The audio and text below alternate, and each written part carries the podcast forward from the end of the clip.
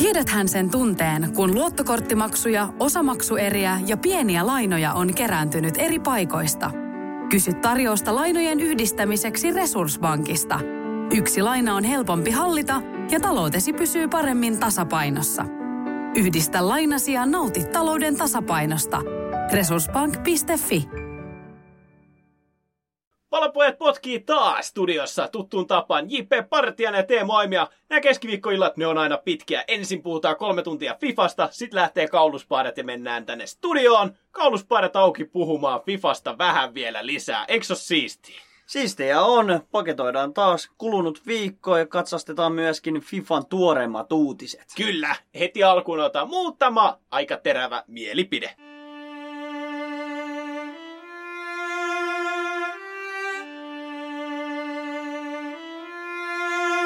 On kaksi asiaa, joita tosimies ei vaihda. Pallopojat. Huh, sitä ihan pelästy. Olipa aggressiivinen alku. Oli vähän fyysisyyttä. Ehkä meillä on sen verran patoutumia tuosta e-futis-liigasta. Siellä oli aika paljon draamaa tänä iltana. Palataan siihen tuossa FIFA-osiossa ehkä tarkemmin, mutta tsemppari kierros on käynnissä. Tsempparia ollaan taas tarjoltu tiistai keskiviikko iltana ja siellä on aika mielenkiintoinen episodi tuolla Ranskan maalla. No kyllä vain. Me ollaan aika paljon pidetty nokkamme pois näistä isoista aiheista, koska nehän ei meille kuulu, mutta tällä hetkellä no rasismit aika, rasismiasiat aika paljon nyt painaa tuossa jalkapallossa, niin pakkohan niistä on muutama sananen tähän alkuun heti ottaa. Eli Paris Saint-Germain vastaan Başakşehir ja siellä pikku episodi käynyt ja mitä ilmeisemmin siinä oli käynyt sillä tavalla, että Başakşehir'in vaihtopenkiltä Demba Ba oli kuullut, miten neljäs erotuomari oli kutsunut erästä Basakserin pelaajaa. En tiedä kuka häneltä oli kysynyt, mutta sanonut, että tuolle mustalle miehelle pitäisi antaa keltainen kortti tai varoitus. Ja Demba Ba, kuten TV-kuista näkyy, niin ei sitä ihan sulattanut, eikä tietenkään pidäkään sulattaa sai sitä sitten punaisen kortin, koska päätuomari oli ihan ulkona tilanteesta, mitä siellä tapahtuu. Ja loppujen lopuksi Basaksheidin pelaajat marssivat ulos ja mitä ilmeisemmin myöskin pariisilaiset ihan niin kuin tukivat tätä päätöstä ja lähtivät itsekin sieltä pois. Eli aika erikoinen episodi. Tällaista ei ole tietääkseni ikinä ennen ainakaan ammattilaisfudiksessa nähty, että tuomari olisi niin kuin syyllistynyt tai epäilty syyllistyvän rasismiin. No se on kyllä ensimmäinen kerta, kun tuomaria nyt syytetään tällaisesta tapauksesta. Että monesti on pelaajien välillä sattunut tämmöisiä ikäviä tilanteita ja ymmärrettävästi Ranskan tai PSGn pelaajat tukivat tätä toimintaa ja halusivat myöskin selvittää, että mitä tässä tilanteessa oikein on tapahtunut. Sosiaalisessa mediassa Neymar, Pappe, muut supertähdet ottivat jo kantaa tähän ja sanoivat tukevansa tätä nollatoleranssin linjausta, joka on täysin oikea linjaus. UEFA, kattojärjestö, FIFA, kaikki ovat tätä hokeneet jo usean vuoden ajan. No racism, no racism, ihan joka kielellä toimii ja se on kaikille selvä sääntö ja se pitäisi olla nollatoleranssi kaikilla tahoilla ja okei, okay, ei voida varmasti tuomari ei halunnut tällaista kalapaliikkia aiheuttaa. Hän halusi vain jotenkin osoittaa, kenelle pelaajalle nyt ei olisi varoitus kuulunut. Tuo ei ole se oikea tapa. Ja siellä todella vihamielisesti kyllä otettiin tämä, tämä tilanne vastaan Pasakserin toimijoiden puolesta, eikä, he voi, eikä heitä voi tästä syyttää. No ei voi syyttää, siis sehän on, eihän me voida sanoa, sen takia me ollaan haluttu pide, pitää nokka irti näistä, koska eihän me tiedetä, mikä se totuus siellä on. Että voihan se olla, että, että tuomari on tarkoituksella piikitellyt, että hän on musta tuo mies, niin sen takia niin jotenkin tätä korostanut. Toisaalta voihan se ollakin niin, että hän on vaan tarkoittanut, että vaikka jos keskentällä on musta ja valkoinen kaveri ollut, että sanoo, että hei toi musta kaveri, hän ei tiedä sen nimeä, niin oli asia miten tahansa, niin ainakin Demba Ba koki sen loukkaavana. Ja mehän ei sitten tiedetä sitä, että kummalla tavalla se oli sanottu, että oliko siinä negatiivista varausta, mutta koska asiat on ollut niin paljon pinnalla, niin ihan ymmärrettävästi ei tästä niin kuin Demba Baata voi syyttää, että, että teki tästä tällaisen shown, koska niinhän se kuuluukin. Ja ehkä tuota asiaa kuuluu selvitellä kuitenkin pidemmälle, että oliko siinä rasismia vai ei.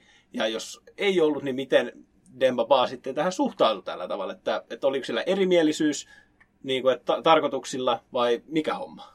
Niin ja sitten se on tosi ihmeellistä, että se on ilmeisesti sanottu melko kova äänisesti kuitenkin tämä neljännen erotuomarin kommentti, koska se oli kuulunut Dempa Palle sinne vaihtopenkin sopukoille asti. Että hänellä on ollut aika pitkä matka tulla siihen tuomarin äärelle huutamaan näitä syytöksiä häntä tuomaria kohtaan, koska siinä ilmeisesti lähellä olevatkaan pelaajat eivät ole tietoisia, että mitä on tapahtunut, miksi Dempa otti näin isoja kierroksia tässä tilanteessa. Mutta tosi moni, monisyinen tilanne, että näillä tuomareillahan on mikit koko ja päässään, että jos näin on oikeasti tapahtunut, mitä Dempapa syyttää, niin siitä on varmasti todistusaineistoa olemassa.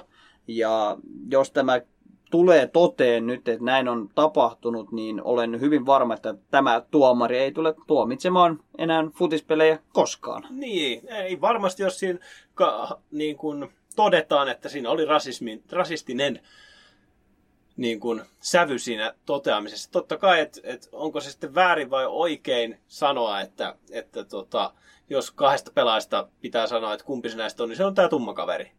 Niin totta kai se kuulostaa viattomalta, mutta koska se fudiskentillä on tollainen lataus, niin voidaanko nyt sanoa, että tuomari antoi mahdollisuuden tähän loukkaantumiseen? Antoi mahdollisuuden kyllä toiminnalla, ja se mikä tässä ihmetyttää eniten, että se on ollut nimenomaan tuomari. Niin, no totta kai tuomari on sellaisessa asemassa, että hänen sanansa on siellä laki, häntä kunnioitetaan, ja jos hän sitten toimii yhteisten sääntöjen vastaisesti tai antaa mahdollisuuden siihen, niin totta kai siitä loukkaantuu. Ja kyllä täytyy itsekin sanoa, että saman tien kun näki sen Demba Baan tulistumisen, niin kyllä mun eka ajatus ihan rehellisesti oli se, että, että taasko Neymar on tötöillyt jotain tyhmää siellä, koska hänellä sitä historiaa valitettavasti on. Niin, ollut siellä PSGn, no, aika ikävälläkin varjopuolella näissä rasistisissa asioissa, että hän on selkeästi ottanut isosti roolia tässä aiheessa, että ei halua, että häntä kohdellaan rasistisesti mitenkään, mutta sitten ei elä ehkä itse jotenkin sinne rajamailla omalla toiminnallaan, niin hänkään ei ehkä se paras puhdaspulmunen tässä tilanteessa ole. Ja pieni pelko tuossa tilanteessa ehkä heräsi, että onko siellä taas sama mies ollut asialla. Mutta ei ollut, ja kuten sanoit, niin Pappe ja Neymar sitten lähtenyt tukemaan tätä. Ja mielestäni oikein hyvää toimintaa sitten parisilaisilta, että, että vaikka veikkaan, että yhdelläkään parisilaisella ei ole mitään hajua, mitä siellä tapahtui, mutta kun heille tuli tämä tieto tästä, niin totta kai tukevat sitten joukkue toveriaan. Ja ei ole muuten nämä mestariliigamatsit ainoat, missä, missä rasismi on tullut esille.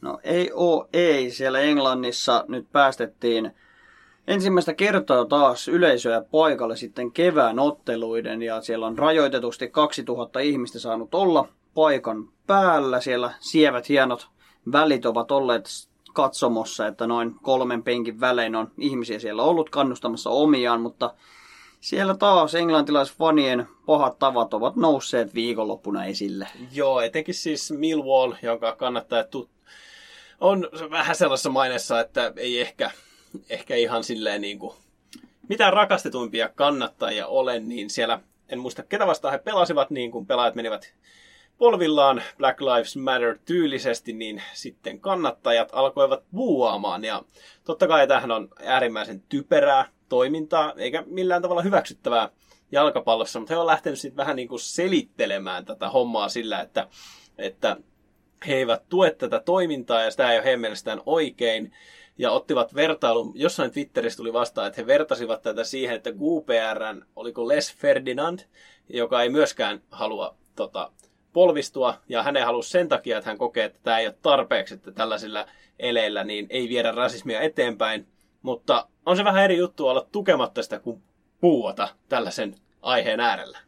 Ei se ole ainakaan oikea tapa toimia, että buuaa, kun tätä liikettä toteutetaan ja kannatetaan tätä mahtavaa liikettä, mikä on nyt maailmanlaajuisesti levinnyt, että jos sitä jotenkin protestoita ja haluaisi tehdä itse henkilökohtaisesti enemmän, niin tuo ei ole ainakaan se oikea tapa toimia. Että sitten voisi itse pistää, sanotaan, vähän enemmän panoksia ja tehdä asian eteen, jos haluaa edistää tätä rasismia ja sen sanotaan tasavertaisuutta ihmisten välillä ja urheilussa, niin buuaaminen on sitä päinvastakkaista toimintaa. No nimenomaan, kun heillä se ajatus siinä takana ei ole nimenomaan sama kuin sillä Les Ferdinandilla, joka vähän sille ei niin vahvasti, näkyvästi ota siihen kantaa, kun taas sitten nämä fanit, jotka puhuu. Ja siellä muun muassa sitten Millwallin seurasta muutama pelaaja tuli esille, miten naurettavaa toimintaa tämä on ja ihan syystäkin, että, että aika monen soppa tostakin saatiin aikaiseksi ja ikävä nähdä, että rasismin kouralla on noin iso ote vieläkin jalkapallosta, vaikka eletään jo 2020-lukua. Mutta tämä on urheilua ja vähemmistöt ehkä urheilussa on pikkusen taka-alalla valitettavasti. Englannissa tuntuu vielä jotenkin tuo Brexit-liike vaikuttavan, että se ei ollut enää sanotaan viimeisen kymmenen vuoden aikana isona ongelma. Että historiassa se on ollut todella iso ongelma Englannissa tuo rasismi. Se on nyt pikkuhiljaa hälventynyt, mutta se on taas pikkuhiljaa taas nostanut päätään ikävä kyllä. Ja tämä on toistunut, että näitä tummaihoisia pelaajia jotenkin syrjitään ja sorsitaan tuolla urheilukentällä, mikä ei ole missään tapauksessa hyväksyttävää, mutta yksi asia, mikä mietityttää tämän Black Lives Matter-aiheen ympärillä on se, että koska tätä liikettä ei enää toteuteta, koska se on nyt ollut tämmöinen tietynlainen trendijuttu, kuulostaa ikävältä, on vähän negatiivisesti ladattu kommentti. Ähm, Sitähän us... se on ollut, niin. koska, koska se on nostettu, siis jotenkin siihen se vastaanotto, ihan tälleen perusjantterinkin näkökulmasta, joka pitää jalkapallosta ja totta kai kaikki varmasti vähän, vähänkin koulutetut ihmiset tietää ja toteaa ja ajattelee ihan luonnostaankin, että rasismi on tyhmää, mutta jotenkin tällainen, kun tuodaan tällainen, se tuputetaan väkisin siihen, siihen ei anneta mahdollisuuksia, vaan kaikki polvistuu, kaikki tekee tätä, niin siitä tulee välit, siis niin kuin väistämättäkin sellaista, että siitä tulee jo normi juttu ja menettääkö sinne sitten tehoaan, niin jossain vaiheessa sille on niin kuin, puhallettava peli poikki, että näin ei enää tehdä, ja missä vaiheessa ja millä tavalla, niin se on tosi vaikea asia. Tämän takia me ei ehkä olla haluttu ottaa tähän mitään sanoja, koska, koska se on niin monimutkainen ja sitä voidaan katsoa niin monesta eri näkökulmasta. Ja tuo toiminta menettää merkityksensä kuitenkin pitkässä juoksussa, että tuommoisia aaltoja vaan tulee ja menee. Se on vähän ehkä tämä nykyyhteiskuntakin, että jos mietitään vaikka valioliikaottelua kahden vuoden päästä, niin en mä usko, että siellä enää tehdään tätä polvistumista ennen ottelua. No tuskinpa. Ja se, miten, mihin suuntaan että lähdetään viemään, että jollain tapaa tuodaanko se esille yhä. Ja, ja eihän sitä, kun pelaajillakin on omia mielipiteitä aiheeseen liittyen, ja että, että vaikka ollaan rasismia vastaan, niin onko sitten se Black Lives Matter oikea liike, koska sitäkin on väärinkäytetty sillä tavalla, että sitä on pidetty tietynlaisena niin kuin jopa propagandalla tai toisella tapaa. Että se ei ole niin, se, eihän se pelkästään ole mikään totuus, vaan sekin on liike tällainen, mitä tuetaan. Niin se on tosi monimutkainen ja vaikea asia. Me ei ehkä pyöritellä tätä aihetta enempää, mutta meillä on paljon mielipiteitä kuitenkin. Otetaan vähän kiinni tuohon tsemppäri, kauteen ja meneillä olevaan alkulohko päätöskierrokseen ja tuossa tiistai-iltana varmistui se, että Manchester United ei jatka enää 16 parhaan joukossa. Alussa, oli, alussa mm. oli negatiivista energiaa, nyt tuotetaan taas positiivinen, koska nyt puhutaan jalkapallosta, nyt puhutaan urheilusta, siitä mikä liikuttaa, eikä niistä ilmiöistä siinä takana. Ja niin kuin sanoit, Manchesterilaisjoukkue ulkona, otan kiinni Manchesterista vähän enemmän tuossa valioliikaosuudessa, mutta lohko H, kuoleman lohko. Se on hauskaa, kun Manu-fanit viitannut, että, että kuoleman lohko pyhpah, kun kaksi ottelua sitten Manu johti yhdeksällä pisteellä lohkoa. Ja nyt yhdeksän pistettä kahden tuli jälkeen edelleen kasassa. Parisilaiset ohitte, Red Bullilaiset ohitte. Ja ei mitään. Red Bullilta äärimmäisen hienoa peliä. Mun mielestä siis noi Seemoren kaverit purkisen aika hienosti. Ottivat sieltä kantaa näihin taktisiin muutoksiin ja eihän Manulla ollut mitään annettavaa. Peli kääntyi toisella jaksolla, kun Pogba tuli sisään välillä niinkin päin. Ja loppujen lopuksi Red Bullilaiset ansaitsi tästä jatkopaikan. Eka puolisko riitti kyllä siivittämään Red Bullin tästä eteenpäin ja kiitos Angelinion hienojen otteiden, että hän on tehnyt aika mahtavat tilastot, että onko 3 plus 3 jo Champions Leagueassa, ja hän on laita puolustaja kuitenkin, ja Manu oli ihan hätää kärsimässä tuossa ensimmäisen puolen aika aikana. Siellä ei oikein tuntunut koko joukkue tietävän, millä formationilla me edes pelataan. Siellä Luke Shaw välillä ravaa omalla vitoseviivalla, välillä siellä puolessa kentässä. Hänellä ei ollut mitään roolia tai paikkaa tuolla kentällä. Ja sen takia siellä laidolla oli ihan hirvittävästi tilaa. Tämä Red Bull käytti hienosti hyväkseen, latoi heti 3-0 taululle ja se melkein jo siivitti Manun suoraan kanveesiin, teki hienon loppu Kirin vielä ottelussa, pääsi kolmeen kahteen, mutta se ei kuitenkaan riitä.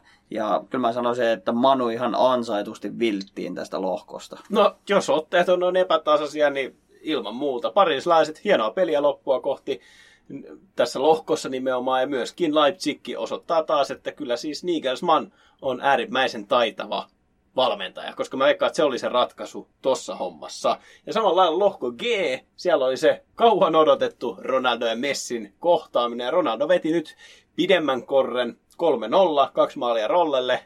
Oliko ansaitut kaksi maalia, Teemu?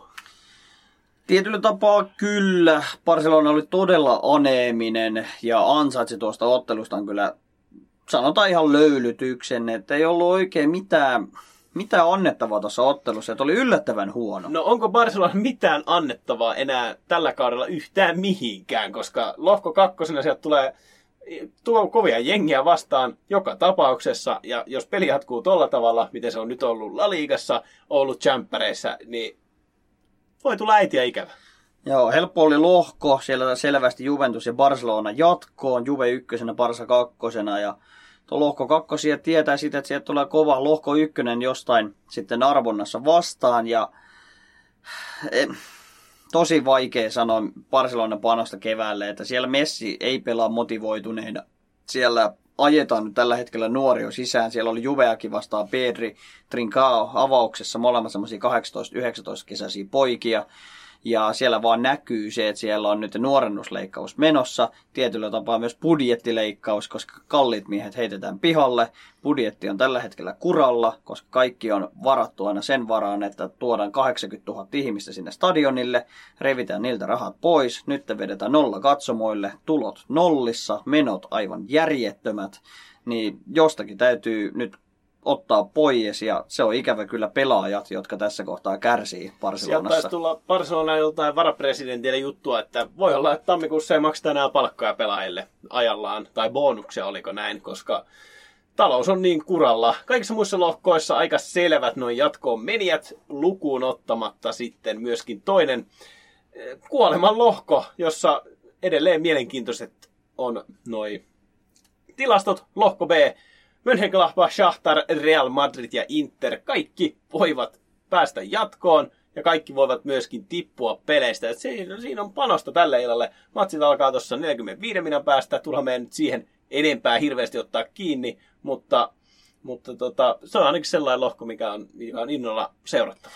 Joo, joukkueilla on omissa käsissään heidän kohtalonsa, että jokainen voitollaan pääsee jatkoon. Inter siellä lohko pohjimmaisena, mutta voitolla jatkoon. Real sama juttu. Sahtar, Mönchengladbach totta kai ovat siellä jo ykkös-kakkospaikalla valmiina, voitolla jatkavat. Ja olisi se sensaatio maista, että Real Madrid ei pääse tsemppäreissä jatkoon alkulohkosta, että onko 24 vuoden tauko tulisi päätökseen, että he eivät jatka alkulohkosta eteenpäin. Ja Inter ainut homma, mikä siinä on, että jos Inter voittaa, mutta Rellu ja Mönchengladbach pelaa tasapelin, niin silloin Interkään ei pääse jatkoon. Mutta mitä vaan voi tapahtua.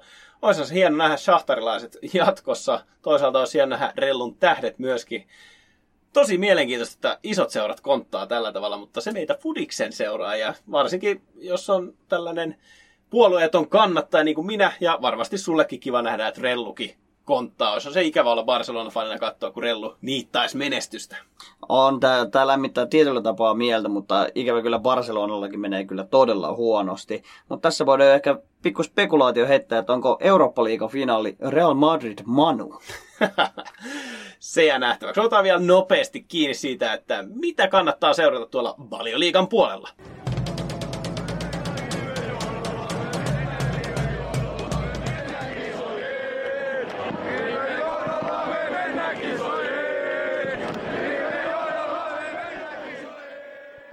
Pojat.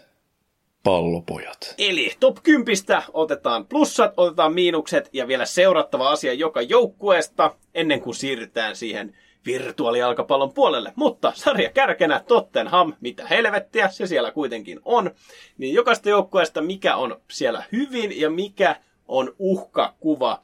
Ja Tottenham, se on ehkä sellainen mielenkiintoinen näkökulma, mikä voisi ottaa, niin on se, että miten Murinho-pallo nykyään menee tähän jalkapallon voittavaan kulttuuriin. Kun mietitään, että nyt on muutaman vuoden ollut Murinho aika taka-alalla, ja tämä tällainen bussin parkkeeraaminen ei ole toiminut, mutta nytten, kun enää Liverpool ei pelaa samalla lailla, City ei pelaa samalla lailla, niin yhtäkkiä toi Murinhon pelityyli on tavallaan niin kuin metaa. Se toimii, että puolustetaan tiettyyn pisteeseen asti. Toki siellä on nyt tullut muutama romahdus, mutta se vaan toimii todella hyvin tällä hetkellä molemmilla tai kaikilla oikeastaan valioliikajoukkueilla olisi opittava tällä hetkellä Tottenhamilta, koska he ovat päästäneet 11 ottelusta vasta yhdeksän maalia. Ja sieltä kun nostaa vaikka Liverpool päättänyt 17 maalia, Manu on päästänyt 17 maalia, Southampton päästänyt 17 maalia.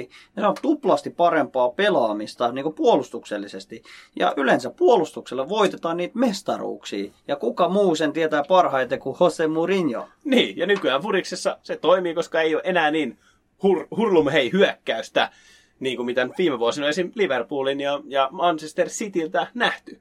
Mutta näkin, että Spursin se uhka, kuva, mikä tässä on koko ajan tullut esille, niin kauan Son ja Kane pystyy pelaamaan tuolla tasolla. Ei edes tarvi loukkaantua. Voidaan toki kysyä, että kauan ne pysyy ehjänä, mutta miten he kauan he pystyy pelaamaan noin huippuvireessä? Koko hyökkäys lepää näiden kahden Hermannin varassa, että niiden kliinisyys ja se yhteistyö on jotain ihan käsittämätöntä. Että siellä on paljon taustatekijöitä, joo, on dompeleja, baleja, keskikentältä sitten lihapäitä, Sissoko, Hoipierki ja ne hoitaisi puolustuspäähän, mutta hyökkäyspäähän, niin ei siellä oikeastaan kuin nämä kaksi hessua, mutta ne kyllä toimittaa isosti tällä hetkellä, mutta kuinka pitkään, se on iso kysymys. Ja kuinka kauan menee jengeillä tajuta se, että miten Tottenham hyökkää?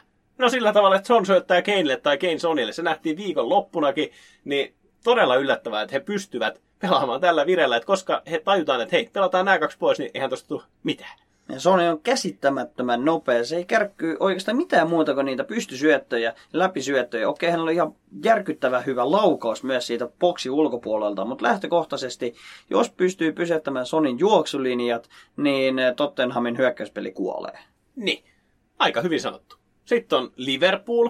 Ja mikä Liverpoolissa ehkä se suurin yllättäjä oli se, että siellä on äärettömän paljon loukkaantumisia, kaikki on rikki, ja on puhuttu paljon siitä, että, että Liverpool on vahva avari, mutta siihen se jää. Mutta nyt sitten kun katsoo, niin yllättävän laaja kokoonpanohan siellä on. Sieltä riittää hyökkäykseen tekijöitä, siitä on riittänyt puolustukseen tekijöitä, ja se mikä on jäänyt tosi usein taka-alalle on heidän keskikenttä, mikä on myöskin äärimmäisen monipuolinen kun Henderson ja Milneriä, jotka on tuolla loukissa. Sitten on tullut Nabi Keittaa, maalintekijä viikonlopulta Vailaldum, niin hyvinhän, hyvissä käsissähän se on. Käytännössä koko avauskokoonpano on loukissa tai ollut loukissa tämän alkukauden aikana jo. Silti Liverpool porskuttaa tuolla liikakärjessä Tottenhamin kanssa. Ja se on kyllä hämmentävää, että sieltä löytyy aina korvaava pelaaja käytännössä joka pelipaikalla. Vaikka me ollaan, mekin ollaan sanottu sitä tässä kauden alussa, että ei, ei heillä ole, mutta onhan siellä.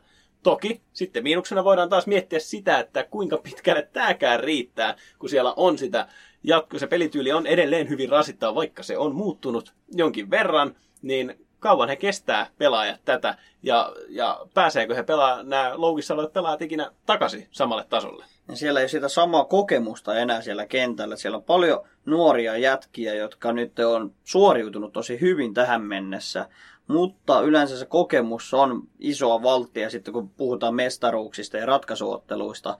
Ja sitä kokemusta sieltä Liverpoolilta puuttuu ehkä tällä hetkellä, vaikka siellä on näitä James Milnereitä ja muita, jotka hoitavat sitäkin osuutta, mutta se tasapaino ehkä puuttuu sitten pitkässä juoksussa kuitenkin. Ja Chelsea. Siinä on sellainen joukkue, mikä hankintojensa kautta saanut aikamoisen kokoonpanon niin kuin, taakseen. Ja se, mikä siitä tekee todella mielenkiintoisen, on se, miten joustava se on. Koska sähän voit peluttaa tota rosteria pelanta, pele, pele, pelaajavalintojen kautta oikeastaan miljoonalla eri tavalla.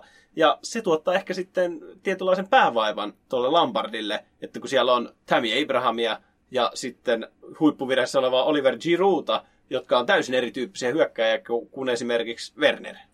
Niin, no kolme supertähti hyökkääjää, käytännössä sillä statuksella olevia hyökkääjiä. Ja käytännössä ihan sama, kenet laittaa kentälle, he toimittavat kyllä. Chiru painanut viime viikon aikana viisi maalia ja Wernerillä on varaa käydä torjumassa palloja myös maaliviivalta, potkia siitä sitten vielä ylärimaa, että hän ei edes tarvi joka paikasta tehdä maaleja. että Chelsea voittaa näitä pelejä.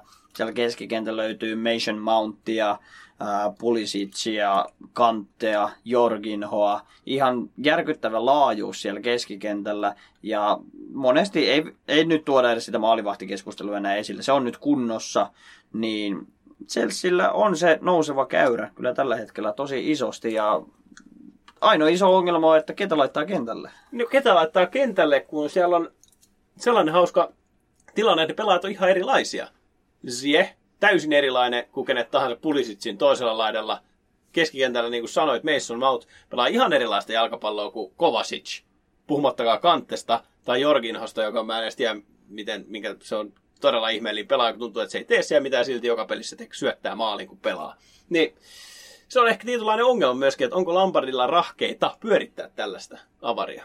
Niin siihen heittää vielä hankinta Kai Havertz myöskin siihen keskikentälle. Sitä massa on vaan ihan järkyttävän paljon. Lampardilla puuttuu taas kokemusta managerina. Okei, hän on muutaman vuoden tehnyt tätä tointa. Nyt on toinen kausi Chelseassa.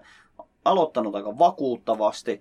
Taas nousee epäilys, että lö- riittääkö hänen manageritaidot sitten siivittämään Chelsean aina mestaruuteen saakka?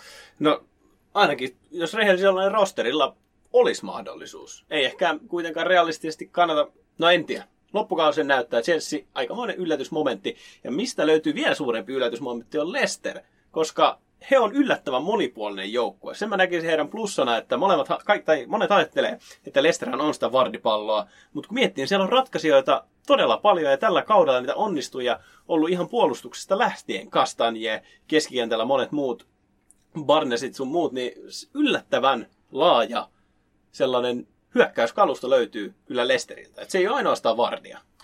Maajoukkueen pelaajia myöskin hyvin paljon. Se keskikenttä on kyllä valioliikatasolla hyvin vahva. Et sinne voi heittää vaikka James Madison, Wilfred Didi, ää, Juri Tielemans ja miksei sitten maalia iskevä Harvey Barnes myöskin. Niin. niin siitä saa jo luotu aika kivan keskikentän ja puolustuskaan ei ole mitenkään heikko. Siellä viime kaudella säväyttänyt äh, Kakla Shonju, sitten on Ricardo Pereira, Fuchs, Johnny Evans, Timothy Castagne. Siellä on niinku löytää, no miksei myös Konkari Wes Morgan. No ei ehkä kannata niin, tässä vaiheessa. Sitä ei kannata ehkä peluttaa enää. Mutta tota, kyllä sitä laajuutta riittää siellä keskikentällä puolustuksessa. Ja kärkeen, niin eipä sinne tarve lyödä kuin Jamie Wardi. Niin, niin että partit on valmiit. Ratkaisijoita li- riittää monelta eri niin kuin, kannalta, mutta sitten se, että riittääkö sinne jatkuvuutta jos joku näistä pelaajista tippuu pois, niin leveys puuttuu sitten sieltä vaihdosta tultua. Et se voisi olla, niin kuin Lesterin viime kaudellakin nähtiin, alkukausi oli lupaava, niin mikä se estää, että tällä kaudella kävisi samalla lailla? Paha sanoa, siellä on kuitenkin ihan hyvä manageri. Brendan Rogers on jo kokenut manageri tuolla valioliikakentillä, että on manageroinut myös Liverpoolia aikaisemmin ja hänellä voi kyllä löytyä vielä eväitä vielä Lester aika pitkällekin tänä keväänä tai tänä kautena. En mitenkään usko kuitenkaan, että taistelee mestaruudesta, mutta on kovasti kiinni noissa europaikoissa tällä kaudella. Mutta sitten on yksi joukkue, jonka manageri ei vie heitä yhtään mihinkään. Se on joukkue, mistä riittää puhutaan vaikka 13 podcast-jaksoon. Siihen otettiin jo kantaa, mutta Manchester United. Jalkapalloa voi pelata muutenkin kuin toisella puoliajalla. Niin, niinhän sitä voisi kuvitella. Uh, Markus Rashfordkin otettiin haastattelu tuossa viikonlopun pelin jälkeen, ja hänkään ei osannut antaa edes syytä sille, että miksi me päästetään aina eka maali, melkein jopa kaksi maalia aina ekalla puoliskolla, sitten toisella puoliajalla tapahtuu jotain. No, siellä ei ole kyllä tämä Molden enkeli ainakaan taktisesti mikään suurin velho, että hän osaisi kertoa, että mitä siellä kentällä pitää tehdä. Että kyllä se on ne pelaajat, jotka vaan sitten tajuavat asioita eri tavalla siinä toisella puoliajalla. Ja sen jälkeen Manu pelaa todella hyvää futista. Se on siivittänyt heidät nyt mahtavaa voittovireiseen vieraspelikentillä. Mutta pitkässä juoksussa taas, niin ei se, se ei puhu niin minkään puolesta, että taisteltaisiin mistään mestaruuksista tai edes hyvistä sijoituksista, jos kaveri tekee aina sen ensimmäisen maalin ja sä olet vastaanottavana osapuolena. Ja se on ihan sama, että ketä sä sinne kentälle laitat. Viimeksi oli, Pog, no niin kuin sanottiin, vaihteeksi niinkin päin, viimeksi tuli Pogba ja hän ei saanut mitään aikaa tai oli avarissa, ja nyt kun hänet laitettiin kentälle sitten puoliajalla, niin yhtäkkiä hän muutti pelin täysin. Et Manun suurin ongelma on ehkä se, että mikä heidän avauskokoonpanonsa on. Tai edes, että millä formaatiolla pelataan. Tai että mitä ne avauskokoonpano ukkelit edes tekisi siellä kentällä. Sitä ei kukaan tiedä ja vähiten sen tietää kyllä Ole Gunnar Schulzer tällä hetkellä, koska siellä tuntuu olevan palapeli aivan täysin levällä. Et siellä on hirvittävästi hyviä peliukkoja ja mahdollisuukset on vaikka mihin, mutta sitä manageriosaamista ei juurikaan ole, ei ole mitään taktista osaamista, on vain se usko, että Manu on Manu ja me voitetaan aina. No, se oli Sir Alex Fergusonin aikaa, koska hän oli velho ja hän sai kaikista sen 100 prosenttia irti.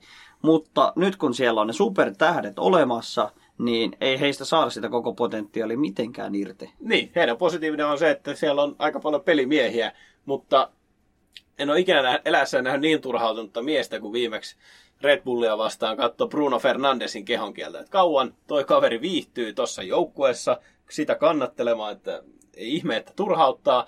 Ja sitten myöskin Pogban manageri oli sanonut kuuluisa Mina Rajola, että Pogba ei tule pelaamaan enää Manchester Unitedissa. Ja koittaa tällä hakea varmasti vipuvartta sitten kevättä kohden ja tammikuun siirtoikkuna, että Pogballe joko parempi palkka Manussa, tai sitten hän lähtee menemään. Ja mä toivon oikeastaan kaikkien kannalta, että hän lähtee menemään. No se Juventus voisi olla hyvä vaihtoehto. Siellä hän pelaa muullekin kuin itselleen, tai näin ainakin entisaikoina, hyvin aikoina, kun hän Juventuksessa pelasi. Mutta sitten vähän vaikeampi. Southampton. Ja mitä sieltä on nostettava, niin, niin ehkä se hyökkäys. Siis se, että, että siellä on hyökkäyksessä on ok kavereita, kun miettii Inks, Ward Browsia, tämän tyylisiä Charlie Adams, joka... Tai J. Adams. J. Adams, anteeksi. Niin, niin tällaisia hyviä yksilöitä, jotka pelaa erittäin hyvää hyökkäyspeliä joukkueena. Ja se on ehkä jäänyt, jäänyt meiltäkin noteeraamatta monta kertaa, koska se on jotenkin soton. Niin se ei joukkueen nimenne hirveästi säväytä, vaikka siellä on loistava historia olemassa, että he on tämmöinen nuorten pelaajien kasvattamo ollut jo monen vuoden ajan, että yhden kauden jälkeen Liverpool osti puolet heidän avauskokoonpanosta ja nyt viime vuosina niin sieltä nousee koko ajan pikkuhiljaa helmiä, jotka sitten siirtyvät isompaan seuraan. Et ikävä kyllä he eivät ikinä viidy Sotonissa niin pitkän, että he itse saavuttaisivat yhtään mitään, mutta sieltä voidaan nostaa niinku noteerauksia tältä kaudelta, että he ovat pelanneet kuitenkin Chelsean kanssa 3-3 tasapelin tällä kaudella, äh, niukka niukka häviö Manulla 3-2 ja Evertonista 2-0 voitto ja käytännössä voittaneet muuten kaikki ottelut ja paria tasapeliä siellä täällä. Eli toi formi, millä Soton pelaa tällä hetkellä, niin se on aika merkittävän hyvä. Ja ehkä se miinus, mikä heiltä puuttuu, on se joku juttu. Se, mikä tekee heistä niin kuin erityisen seurattavan, vaarallisen, joku tällainen, että vaikka monipuolinen hyökkäys on, niin silti siitä, se on jotenkin tasapaksua kuitenkin. Joo, se juttu, niin sillä haetaan, että semmoinen käänteen tekevä tekijä, että kaikki tietää Lesterin kauden, silloin kun mentiin mestaruuteen saakka, niin siellä oli niitä juttuja aika paljon. Että siellä oli Riyad Mahrez, Ongolo Kante ja nuori Jamie Wardi. Niin ne oli semmosia supertähtiä tuossa joukkueessa, että ne kannatteli kolmestaan koko joukkueen mestaruuteen saakka. Sotonista näitä ei kuitenkaan löydy. Danny Ings kylläkin latoo maaleja, mutta hän ei ole sitä ihan supertähtikaliberia, mitä Soton mestaruuteen saakka vaatisi. Otetaan sitten vielä muutama joukkue, mistä aina kelpaa keskustella. Eli Manchester City, hieman yllättäen, pisteitä on ihan okosti. Kärjestä ei olla niin kaukana, koska mikä joukkue ei niitä pisteitä niin paljon latonut. Mutta silti siellä ehkä positiivisena niin maailman paras joukkue, jos yksilöitä katsotaan ihan ylivoimaisesti. Että en näkisi, että millään joukkueella on näin laajaa rosteria manageri on huippuluokkaa, joka tekee ihmeisiä päätöksiä, ettei esimerkiksi tee ainuttakaan vaihtoa seuraavaa matsia, sitten vaihdetaan kokoonpano. Mutta jotenkin tuntuu, että se on vähän sekaisin. On sekaisin, mutta siellä on hyviä juttuja nyt kehittymässä, sanotaanko näin, koska on tosi joukossa niin paljon potentiaalia, ja he ovat osoittaneet sen jo edelliskausilla, että pystyvät ottaa näitä mestaruuksia. Kone on yskähdellyt alkukaudesta, joo, mutta nyt ottaa voittoja toisensa perään Champions Leagueassa ihan järkyttävää menoa. Nyt se voi ehkä taas sitten muodostua Cityn ongelmaksi, että he joutuvat nyt panostamaan kahteen eri linjaan, että valitsevatko he nyt tiensä, että he panostavat isosti sinne Champions Leagueaan, missä mahdollisuudet tänä kautena on olemassa todella isosti. No kyllä tuolla rosterilla voi molempiin panostaa. Mä näkisin, että jos, jos tämä homma jatkuu samanlaisena nousu suhtaisena, niin mä väitän, että he ovat iso mestarisuosikki myös tällä kaudella, kun saa tuosta sijoitusta ylöspäin, niin myöskin mestareen liikessä, koska siellä niin kuin yksi ottelu merkitsee ja tuolla kokoonpanolla niin tulosta pitäisi tulla ja uskoisin, että Pep Guardiola tietää, mikä se tapa on. Ottelun vähemmän pelanneena kuin Tottenham ja Liverpool ottavat seuraavasta pelistä voiton, nousevat jo kolmen pisteen päähän kärjestä. Eli se katastrofi on jo käytännössä ylitetty. Ja siellä on nyt paljon mahdollisuuksia kahdella eri rintamalla. Että mä vaan pelkään Cityn kannalta, että he joutuvat niin sanottuun kahden rintaman sotaan. Ja heidän materiaali kyllä riittää, mutta jos siellä tulee loukkaantumisia, kun otteluruukat jälleen kasvavat joulun aikana, niin se voi pakottaa Sitin siihen, että he panostavat vain toiseen sarjaan. Näin positiivisia ongelmia ja tilanne ei sitten kuitenkaan löydy toisesta päästä, eli Arsenal. Ja oikeastaan siis Arsenalin, Arsenalin seuraaminen on jotenkin hauskaa, että se on mennyt oikeastaan koko vuosikymmen sillä tavalla, että susta on eka hauska katsoa, kun entinen suurseura kompuroi. Sitten jossain vaiheessa rupeaa taas säälittää, että voi voi, että heillä meneekin oikeasti aika huonosti, että ikävä nähdä tällainen suurseura tällaisessa tilanteessa. Sitten se alkaa taas pärjäämään, ja sitten susta on taas hauska nähdä, kun he kompuroi niitä ratkaisuotteluita. Niin nyt mä näkisin, että me ollaan taas tässä aallon pohjalla. Nyt oikeasti niin kuin, nyt vaan huolestuttaa, miten paska Arsenal on.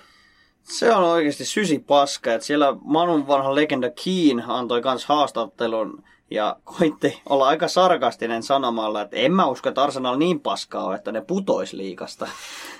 Että jotain positiivista siinäkin ehkä tietyllä tapaa, no, mutta... mutta kun tuolla paskuudella ei enää mitään rajaa. Siis on hauska, kun Arsenalin kannattaa kuitenkin niin jalkapallomiehiä henkeä vereen, niin monta kaveria, monta julkisuuden hahmoa, ketkä, ketkä jalkapallosta viittailee, niin se on, jotenkin, se on jotenkin vähän alkanut jo säälittämään, koska siis toi meno on aivan kamalaa.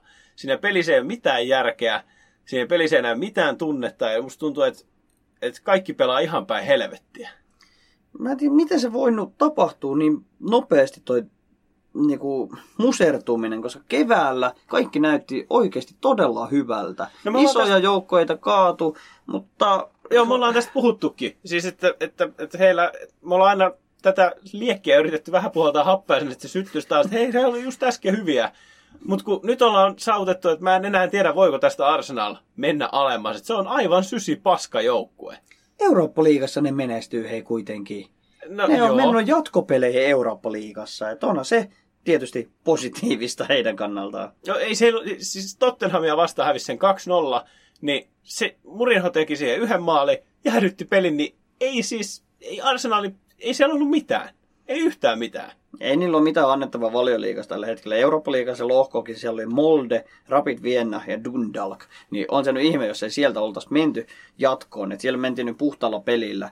Se on hienoa, jee, 16 parhaan joukossa Eurooppa-liigassa. Mutta se ei ole mikään mittari arsenaalin kokoiselle joukkueelle. No se sen verran mittari, että he ei varmaan valioliikasta tipu, niin kuin Roikin sanoi.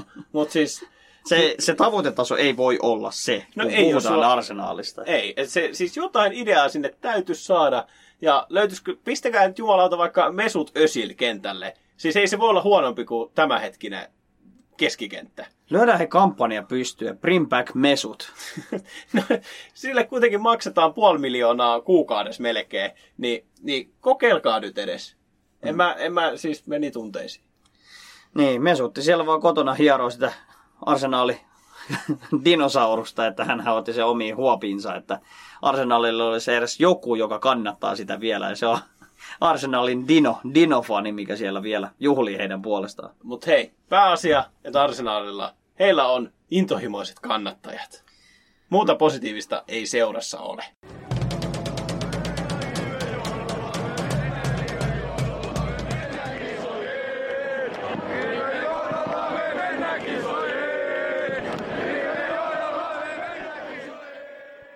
Pallopojat on kuin vieraspelimatka.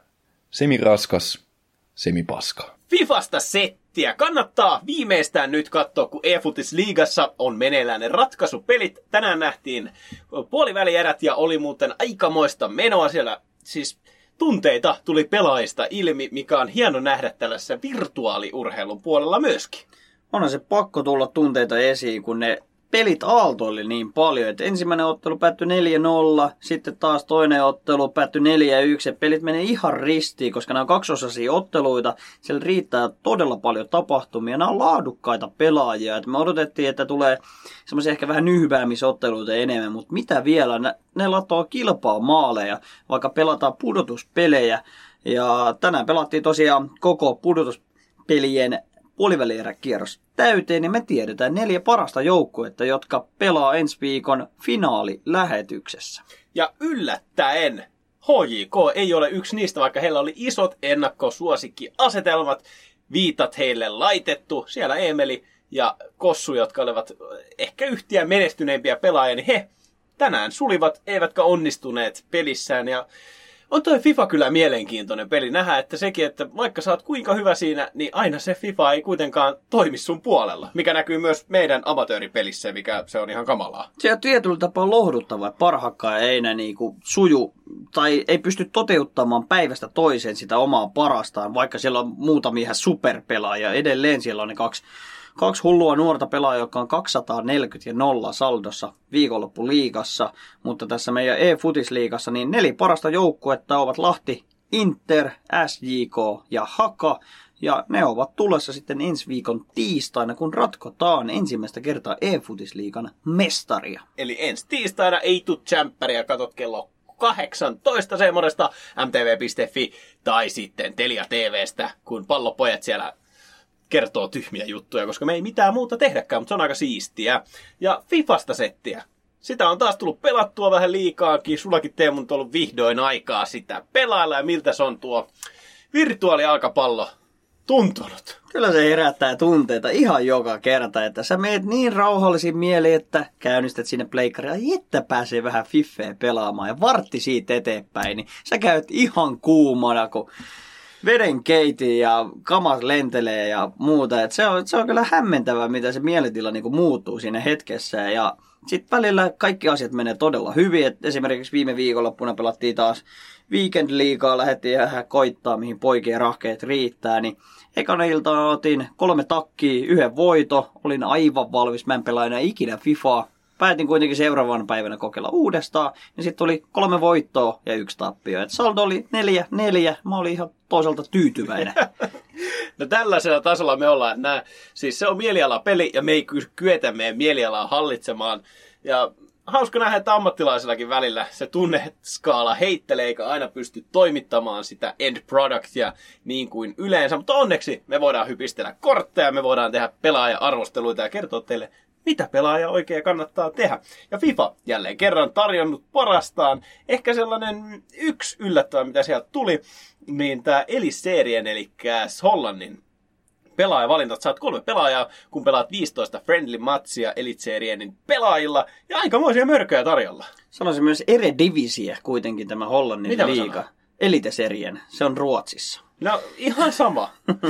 Ruotsi ja Hollanti. Kuitenkin aikamoisia mörköjä tarjolla. Ei tarvitse kuin pari, pari peliä saada ja saat 82 Gravenberg pelaajan. Veikkaan, että sanotaan noin. Ja paremmat statsit kuin Baby Hullitilla. Toisaalta kokeiltu pelissä ei toimi ihan niin, mutta statsit on ainakin hyvät. Statsit on aivan kamalat. Hänellä lyö ankkurin, niin hänellä on kaikki statsit yli 80. Hän on 190 senttimetriä pitkä. On aika järkyttävä mörkö. Ja jos on budjettipelaaja, niin suosittelemme vahvasti tekemään hänet. Ja jos oikein haluaa grindata sitä Eredivisie Challengea enemmänkin, niin sieltä saa Eredivisie. niin.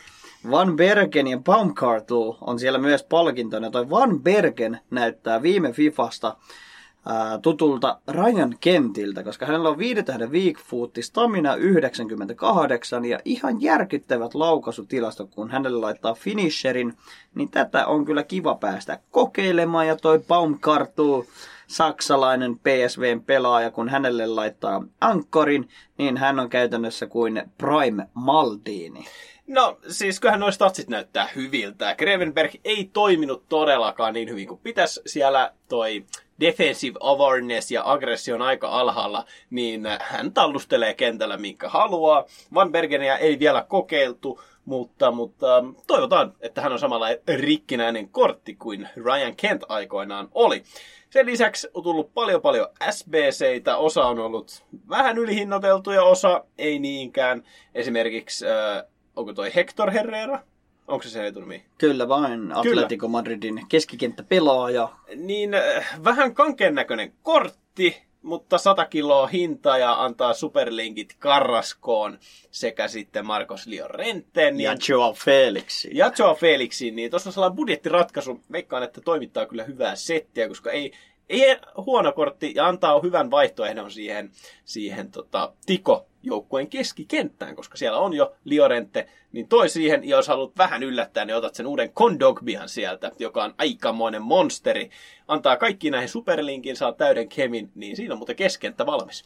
Keskikenttä valmis ja hyökkäysosastolle jo mainitsema Joe Felix, hänestä tuli Laliikan bottom-kortti, ja se on kyllä suhteellisen rikkinäisen näköinen kortti. Joo, päässyt äh, informia jossain kokeilemaan, ja normikorttikin, niin mä en tiedä, siis statsit näyttää aivan kamalilta, niin kuin peruskorteissa, mutta silti se toimittaa ja tuntuu, että se ei niin kuin missaa mitään chanceja. Ja kattonut arvosteluita tosta, tuli kerran viikenliigassa vastaan, taisi painaa neljä maalia mua vastaan, peli päättyi omaan voittoon 5-4 rankkareilla, niin siitä ei hyvä fiilis, että vastustajalla oli Joe Felix, tuntuu, että ihan samassa painaa ympyrän pohjassa tekee maali.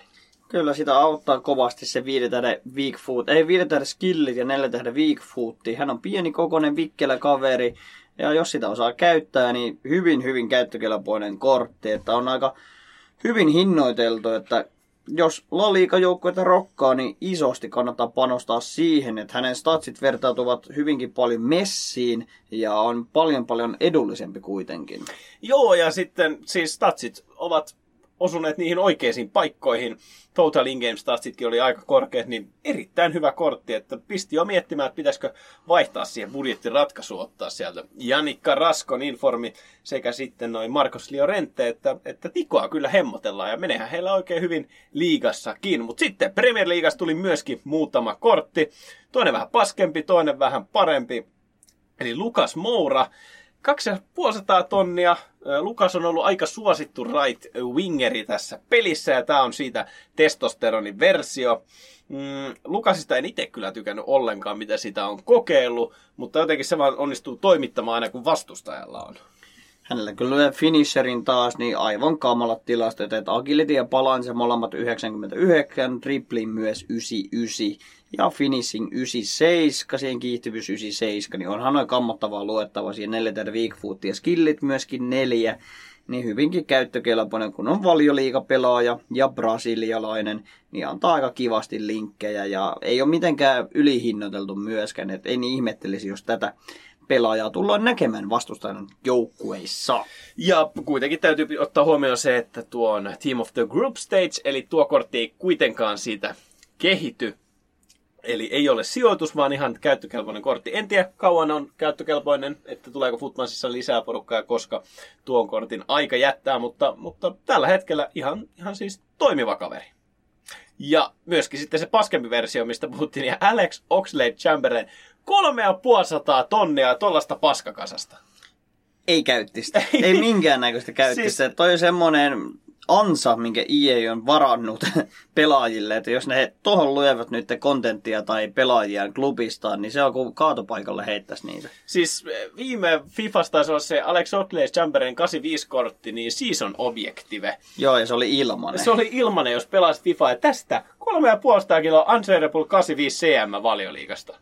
Ei kiitos. Ei todellakaan, kiitos. Mieluummin käyttäisit vaikka Sissoko. No vaikka Sissokoa. Vähän erityyppinen pelaaja, mutta siis ihan sama mikä tilalle tohon, niin älä missään nimessä laita kolme ja kiloa kiinni tohon. Ja toivottavasti tiesit sen jo, että et, ei, miksi. Joo, ei, ei minkäännäköistä käyttistä, mutta käyttistä löytyy kyllä tuosta Team of the Group Stageista, jonka EA julkaisi jo ennen aikaisesti, ennen kuin edes Champions Leaguean alkulohkot oli pelattu loppuun, ja aivan hirvittäviä kortteja. Mä en oikeastaan osaa sanoa näistä, kuka muun olisi paska kuin Morata. no Morata ja sitten toi No, en tiedä, Elvedi silläkin ihan ok pace. Siis kaikki käyttökelpoisia, ja se mikä tästä teki hauskaa oli se, että, että tämä vaikutti mun mielestä enemmän noihin metapelaajien hintoihin kuin itse Black Friday, koska, koska kun nämä julkaistiin, niin Messin, Fernandesin, Sterlingin ja etenkin Rashfordin hinnat niin kuin pompahti alaspäin saman tien, kun heistä tulikin yhtäkkiä paremmat versiot saataville. Ja se ei ollut hirveän kiva juttu, koska, koska esim. meillä Rashfordi on informina, mutta sitten Diogo Jota sai vihdoin viimein sen, no tämä ei ole informi, mutta perustuu Tsemppäri toimintoihin. Myöskin hänen Once to Watch-kortti sai boostia, mikä me puhuttiinkin, että tehtiin vähän siinä ohi mennen. Niin, niin, niin se sai nyt 83 ja veikkaan, että niitä informeja tulee lisää. Seuraavahan on sitten 8 Femma, niin sillä voi olla jo jonkinlaista käyttistä vähintäänkin sitten valioliiga-haasteissa. Valioliiga-haasteissa ja sitä kautta ehkä Icon Swapseissa, koska niissä tarvii käyttää näitä First Owned-kortteja, eli näitä kortteja, minkä sä olet päkännyt tai tehnyt sitten SPCn kautta, niin siinä kyllä löytyy varmasti todella paljon käyttistä. Ja... Siinä on yksi iso uhkakuva se, että mitä jos IE laittaakin, että pitää käyttää Silver-pelaajia, koska niitä nyt on viljelty niin paljon, niin se on myöskin hyvin iso mahdollisuus, että yhtäkkiä tarviikin tehdä Silver-korteilla niitä haasteita. En usko, että Icon Swapsia laitetaan Silver-korteille, koska niillä on niin paljon sitä omaa kontenttia niille Silver-korteille, mikä on ollut mun mielestä todella tervetullut muutos ja sisältö äh, rakennet nyt uudessa Fifassa, koska noi Rivalsit ja Weekend Leagueat, kun ne lasketaan samaan saldoon, kun sä oot pelannut Weekend Leaguean, niin sitten ei oikein Rivalsissakaan enää riitä mielenkiintoa, koska sä et saa siitä mitään hyötyä tai pisteitä enää, niin sit kautta sitä kautta se pelaa näitä friendly-otteluita myöskin ja se tuo semmoista omaa ehkä mielekkyyttä pelata näillä hopeakorteilla tietyllä tapaa, että sitten ainakin kohtaa sellaisia joukkueita, jotka joutuvat pelaamaan samalla kriteereillä ja siinä merkitsee enemmän ne pelitaidot kuin ne pelaajien omat statsit.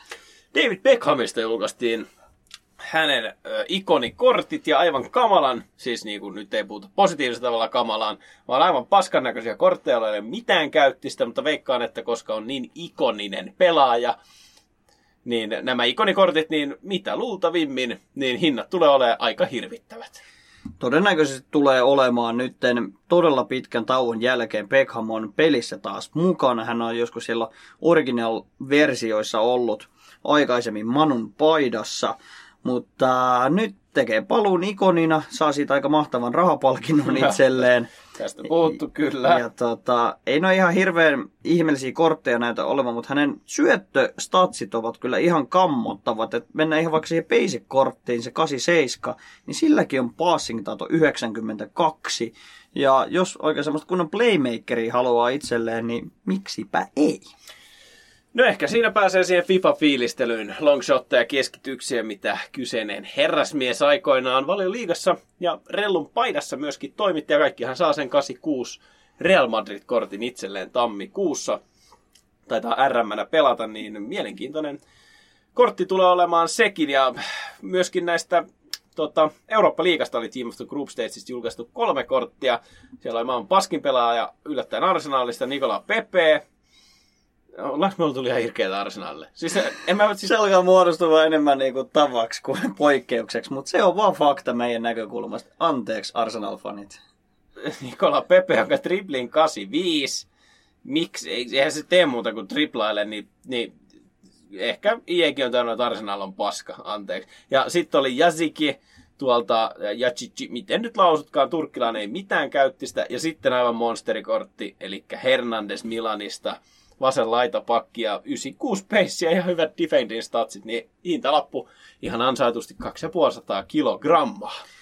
Yksi Team of the Group States SPC julkaistiin tuossa ihan tuoreeltaan ja se on Siro Immobile ja aika budjettikortti, että vain 80 kiloa maksaa. Hän omaa ihan käsittämättömän laukauksen, että on suoraan ää, sijoittuminen ja finishing 94, neljä tähden weak niin ei, ei ollenkaan huonon näköinen kortti tuonne Serie Ahan, että annan kyllä siihen mahdollisuuden, että hän voisi toimia oikeinkin hyvin, mutta ainoastaan sillä edesottamuksella, että pelaat Serie A-joukkueella futtia. No Immobile menee samaan syssyyn, mihin menee Giroud, Lewandowski, YMS, eli Fifassa ei hirveästi käyttistä, mutta jos osaa käyttää, niin silloin. Me ei osata. Ja tämän lisäksi niin siellä on jälleen kerran Squad Building Challengeissa se Basic Icon Upgrade, missä voit saada itselle perusikonin. Se voi olla hyvä tai se voi olla huono. Pallopojat tekivät nyt pitkän pohdinnan jälkeen, että me tehdään se. Ja meillä on untradable centerbackkeinä Gomez, Van Dijk, Koscielny, Informi tai se flashback ja tämän lisäksi vielä se Denier. Denier Rule Breaker, niin eiköhän sieltä tule yksi paskimista puolustajista, eli Baressi, niin nyt on centerbackkejä. Oh, viisi käyttökelpoista centerbackia meidän jengissä. Et se luo aika paljon lisää harmaita hiuksia kyllä meidän jengin rakentamiseen. Nyt kun vielä toissapäivänä tosiaan päkättiin tuo Virgil van Dijk meidän jengiin, niin meillä on aivan kammottava joukkue, josta päästään sitten kammottavaan Team of the Weekiin. Ja nyt EA tarjoilee kyllä sitä namia niin kuin isolla lapiolla, että uusi Team of the Week 11, niin me voitaisiin ottaa se superlinkki kyllä tuohon Mo Salahiin oikein mielellään. No joo, Totvi, viime viikolla kasa kakkaa ja nyt sitten tähän laitettu kaikki paukut ja täällä näyttää olevan kyllä pelaajia, jos jonkin moisia, että noista parhaimmista niin oikeastaan mikä tahansa kelpaa. Et Mou Salah, niin kuin sanoit, 91 rating, hintalappu varmaan osuu sinne miljoonaan, no 700 kiloa tällä hetkellä, right wingi Liverpoolista ja sitten myöskin Sonille superkortti, onnittelut vaan heille, jotka Player of the Monthin teki. Myöskin Paul Pogba, joka yliarvostettu pelaaja Fivassa, mutta kyllä sekin kelpaa. Se ihan kamalia kortteja. Super hyviä kortteja kyllä. Sieltä nostetaan taustalta vielä äh, Wilfried Chaha, ikuinen lupaus. Nyt alkanut ottaa niitä lupauksia itselleen ja suoritti mahtavan edesottamuksen. Tekikö 2 plus 1 tuossa viikonloppuna. Oli jopa FPLn paras pelaaja, tuotti 18 pistettä joukkueille ja meille tuttu mies. Siitä jo uusi informi, enpäs vielä huomannutkaan. Lopes, saanut pikku upgrade. Joo, kyllä sekin kelpaisi. Se antaa siihen Rulebreaker Denierin superlinkin. Ja ehkä jos tuon Lopesi ottaisi, niin voisi sen ottaa sinne myöskin. No, toki eihän siihen tarvitse kuin laittaa se. Eihän se on vain 30 kiloa. Mikä jottei siihenkin. Niin, niin Trippier, right wingbackinä. Hinta myöskin melko alhainen, ihan ok näköinen kort. No joo, paskahan toi ei ole, liika, ei ole tarpeeksi peissiä ja sitten fysikuen kanssa ei, ei, ei riitä. En käytti sitä. Yes. Sorry, trippi. Abort mission, paska.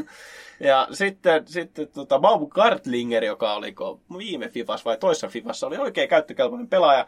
Nyt sitten 77 reitted. Kultakorttia siihen tullut pieni upgrade, näyttää hänelläkin ilmeisesti ikä painamaan tai joku tossa, koska, koska on toi peissin laskettu 60, niin tuskin tässä nyt ihan hirveästi käytti sitä tälläkään, mutta toi top, top squadi tuolla, niin kyllä vaan. Sieltä kerpaisi Saha, miksei myöskin Milinkovic, Savit, Supersubin, Pogba, Son ja, ja sitten no Zaha, Sala, molemmat. Joo, nostan tuon Milinkovic Savic, tuo serbialaismörkö. Hänellä lyö Shadowin, niin kaikki statsit nousevat yli 80, eli uusi hullitkäängiläinen. Taas vaihteeksi. Ja ikävä kyllä hänen agility ja balanse ovat molemmat 65. Rikkoo aika pahasti tämän kortin käytettävyyden. Mutta Serie A-tiimiin taas uppoaa kyllä ihan kivasti. Jos haluaa sitten enemmän budjettiomaisesti pelata, niin siihen menee aika kivasti ihan perus Naingolan. Mutta tämä Team of the Week myöskin IELtä pikku pikku keskisormen näyttö, sillä siellä Salahilla muun muassa on toi UCL-kortti laskee sen hintaa. Sonilla on jo, in, tai anteeksi toi Player of the Month-kortti, siihen ottaa hyvät osumat Pokballa, siellä on Rule Breaker-kortti, sekin ottaa osumaa, ja Zahalla se toinen informi, niin kaikki noi, niin pönkittää kyllä tota korttia eteenpäin, ja se vanha kortti tippuu sitten tosi pahasti alaspäin. Et jos jonkun näistä omistit, niin siitä on lähtenyt jo vähintään 20 kiloa pois. Tulee varmasti vaikuttamaan markettiin muutenkin tämä nykyinen Team of the Week, että siellä jengiä varmasti muutetaan taas uutta tulevaa Weekend varten, että myydään vanha jengi pois, koska siellä on Market Crash menossa jälleen kerran. Siellä jo ilmeisesti valmistaudutaan vuodenvaihteen jälkeiseen Team of the Yeariin, se on ehkä jo vähän ennen aikaista, mutta nämä tulevat vaikuttamaan isosti tuonne foot markkinoihin ja miksi ei vaikuttaisi, että tuosta ylärivistöstä Salah, Son, Pogba, kun saisimme itselle itsellemme jonkun noissa punaisissa valinnoissa huomenna, niin olisimme hyvin tyytyväisiä ihmisiä. Jos teille tulee päkkäyksiä, laittakaa kuvia mielelläni katsomme, jos, jos joku meidän kuuntelija siunut, siunataan sen verran, että saa esimerkiksi Sonin tai Salahin sieltä, niin oikein paljon onnea kaikkien pikkeihin, mutta varautukaa siihen, että EA tarjoilee tarjottimella paskaa. Palopojilla säkit taas tyhjät tältä illalta. Kiitämme teidän seurasta, jos olette olleet linjoilla taas tähänkin saakka. Heitetään tähän kohtaan pelkästään morjes!